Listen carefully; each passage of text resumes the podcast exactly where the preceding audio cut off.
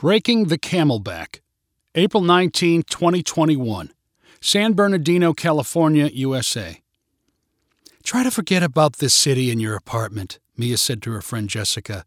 Doesn't the air smell fresher? Why did I let you talk me into this? replied Jessica. I've been saying no for like three years.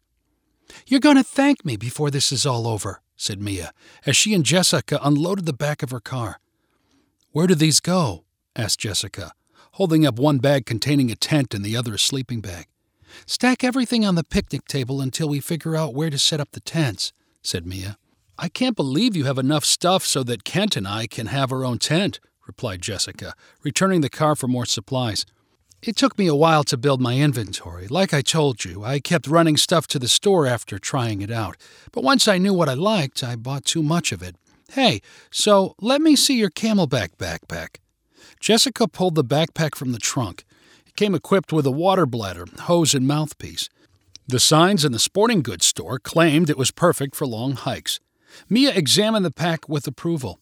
Pretty nice, but you didn't see anything else in the store you wanted? A lantern? Portable fridge? No, not really. And you're sure I can take it back?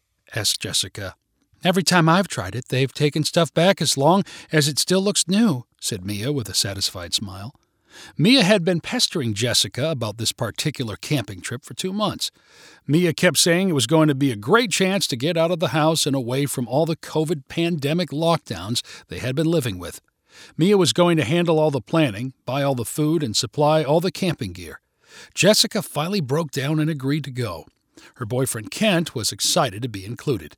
In total, three couples made the trip in two separate cars from San Bernardino to the nearby San Gabriel Mountains.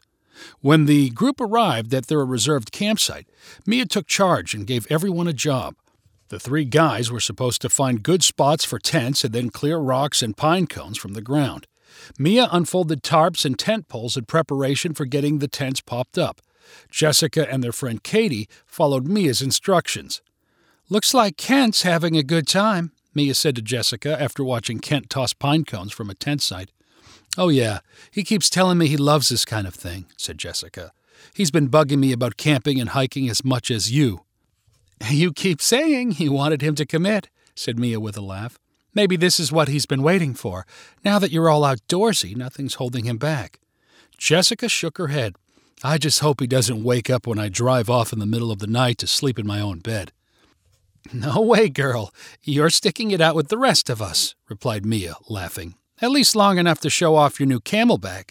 Kent will be impressed. He's already seen it, said Jessica.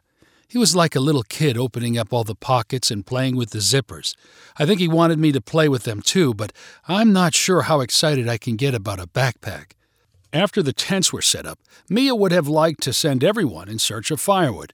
The weather had been very dry, however, so the campground's fire restrictions left them cooking on a propane stove and sitting around a lantern instead of a fire. Sorry, guys, this isn't the same, said Mia to the group. S'mores are better when you cook the marshmallows over a real fire. It's better than nothing, said Kent, trying to sound upbeat, and we don't have to worry about smoke in our faces. You got any ghost stories, Kent? asked Mia. I could tell the one my grandpa always told me when we were camping. Kent tried to make his voice sound mysterious and spooky as he told the story about a hunter who got lost in the woods and had to hide from a bear, wolf, and mountain lion. Then the hunter found a group of campers. The story concluded with an attempt at a jump scare as Kent yelled out, There he is! Everyone but Jessica laughed. She told Kent it was not funny and did not appreciate being in the wilderness in the dark. After the fireside chatter was over, Mia led Jessica to the bathroom. There was only cold water available for hand and face washing. I feel like I've gone back in time, Jessica complained. I'm going to look like a horror show tomorrow morning. What am I supposed to do about hair and makeup? Can't seen you without makeup before, said Mia. Not for very long, replied Jessica. On the way back to the campsite, Mia pointed out all the bright stars overhead. Jessica swatted at the bugs attracted to Mia's lantern and said she did not care about stars. She spent the night first too hot and then too cold in the borrowed sleeping bag. The wind kept blowing on the tent and making it flutter. She felt claustrophobic and exposed at the same time. She would have sworn that she did not sleep at all. As soon as it was light outside, she heard Mia moving around, and Jessica only wanted to keep her eyes closed. Rise and shine! I made breakfast, Mia eventually called while shaking Jessica's tent. I don't want any. I just want to go home, answered Jessica. She protested and wanted to be left alone, but eventually she had no choice but to cover her hair with a hat and stumble out into the morning sunlight. Instead of getting in the car, she also had to join the hike Mia had planned along a mountain trail. Kent continued to sound encouraging. This is perfect for your new CamelBak. You definitely won't get thirsty. Have you checked out all the pockets yet? No. What is it with you and the pockets? answered Jessica. The group eventually reached a peak with a panoramic view of more mountains. Way off in the distance, the first hints of houses and civilization were visible. Jessica would not agree with the others, and the view made the hike worthwhile. I could drive somewhere and see the same thing if I wanted, she argued. When they all returned to their camp, Jessica let Kent and the others do most of the cleanup and tent folding. She was eager to get back into her apartment when the long drive down the mountain was over and Kent finally dropped her off. I had a lot of fun, Kent said eagerly. I was thinking we could do it again soon. Maybe not the camping part, just the hiking part. That was okay, wasn't it? I don't see why you have to drive into the wilderness to walk around, replied Jessica. I don't mind walking around in a park or at the beach. Why can't we do that? I don't know. It doesn't feel the same, said Kent. Will you please think about it after you've taken a shower? Jessica was antsy to get inside. Yeah, yeah, maybe we can go, she said so that Kent would drop the subject. Okay, put your CamelBak in a safe place, said Kent before Jessica shut the car door. A long shower and a restful night's sleep did not change Jessica's mind about a future hike. If Kent wanted to go for a long walk, it needed to be close to restaurants and bathrooms with warmer water. She decided she needed to ditch the CamelBak to discourage Kent from any more nature treks. Jessica had followed Mia's advice and kept her receipt. That afternoon, she grabbed the receipt and the CamelBak backpack and drove to the sporting goods store, intent on getting a refund. She walked inside and found the first available cashier. I'd like to return this, Jessica announced, dropping the backpack and receipt on the counter. The high school age cashier took one look at the backpack and asked, Is there something wrong with it? No, I just decided I don't want it. The cashier picked up the backpack and inspected it, uh oh, it looks like you filled the bladder with water and broke the seal on the mouthpiece. Yeah, so, asked Jessica. Unless something is defective, you can't return these once you've used them, explained the cashier. Sanitation reasons. But I barely used it, replied Jessica in a pleading voice. I don't want it. I'm sorry, replied the cashier. That's the store's policy. That's a stupid policy, replied Jessica sharply. The cashier only shrugged, and Jessica yanked the backpack and receipt off the counter and stomped toward the exit. Before she reached the door, she looked back to see another employee walking up to the counter where she had just been. The new employee changed places with the original cashier, and Jessica realized there had just been a shift change. She kept walking to her car. Jessica now wanted to get rid of the backpack more than ever. She did not want it around, reminding Kent of more hikes, and she wanted to stick it to the store for having such an annoying return policy. Once she was sitting in her car, she looked through her glove compartment and center console for something sharp. After some sifting, she found a pin that had once been used for attaching messages to her kitchen bulletin board. Jessica smiled wickedly and pulled the water bladder out of the backpack. At the very bottom of the bladder, she pushed the pin into the rubbery material. She pulled out the pin and pushed it into a second spot, just to be sure. She stuffed the bladder back into the backpack and returned to the store. The employee who had replaced the original cashier was a young guy with a goatee. As Jessica walked up to the counter, the new cashier did not seem to recognize her. I'd like to return this. It's got a hole in it, she announced. A hole? Asked the cashier. Where? In the bottom. That's weird. These things are usually solid. The cashier acted confused when he handed the backpack off to another employee who specialized in camping gear. The second employee put water in the bladder and confirmed that water was indeed leaking from two holes at the bottom.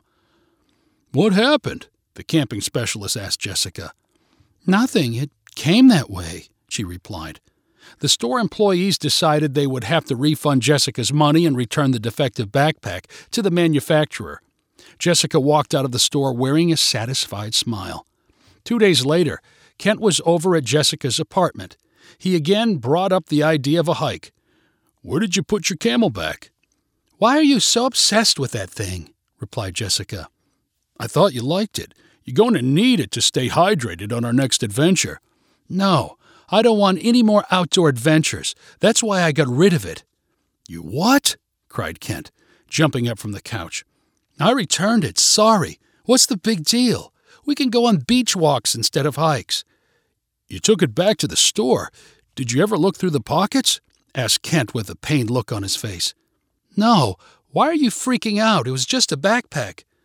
Oh, I'm such an idiot, cried Kent. I wanted to surprise you.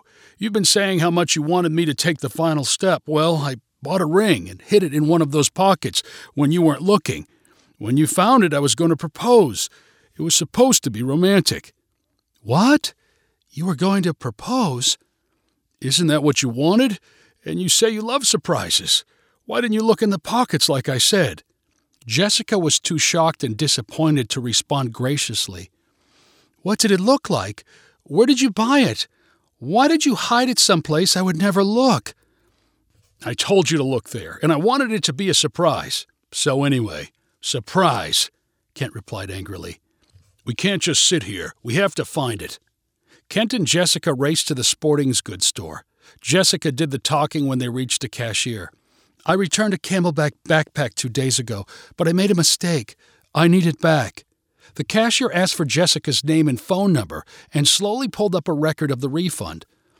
Says here it was defective, said the cashier.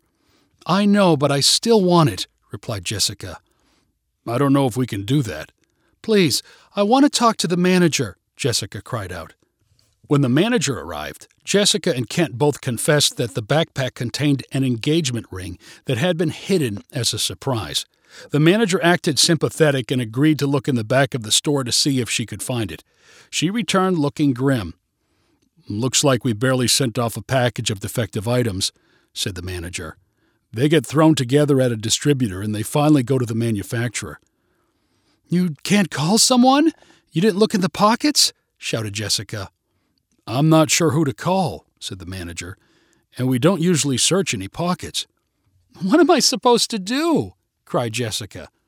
Maybe you could call CamelBak, suggested the manager. They might track it down. It will probably be an unusual case for them because those bladders don't usually leak like that. It started leaking, asked Kent in agitation. It seemed fine on the hike. What happened? Jessica covered her face with her hands and sobbed. If she said another word, the only person left feeling sorry for her would be herself. If you enjoyed this story, please rank it on the website 500ironicstories.com. Please subscribe on the website to get weekly updates as new stories are posted. And please share with friends using the convenient links available.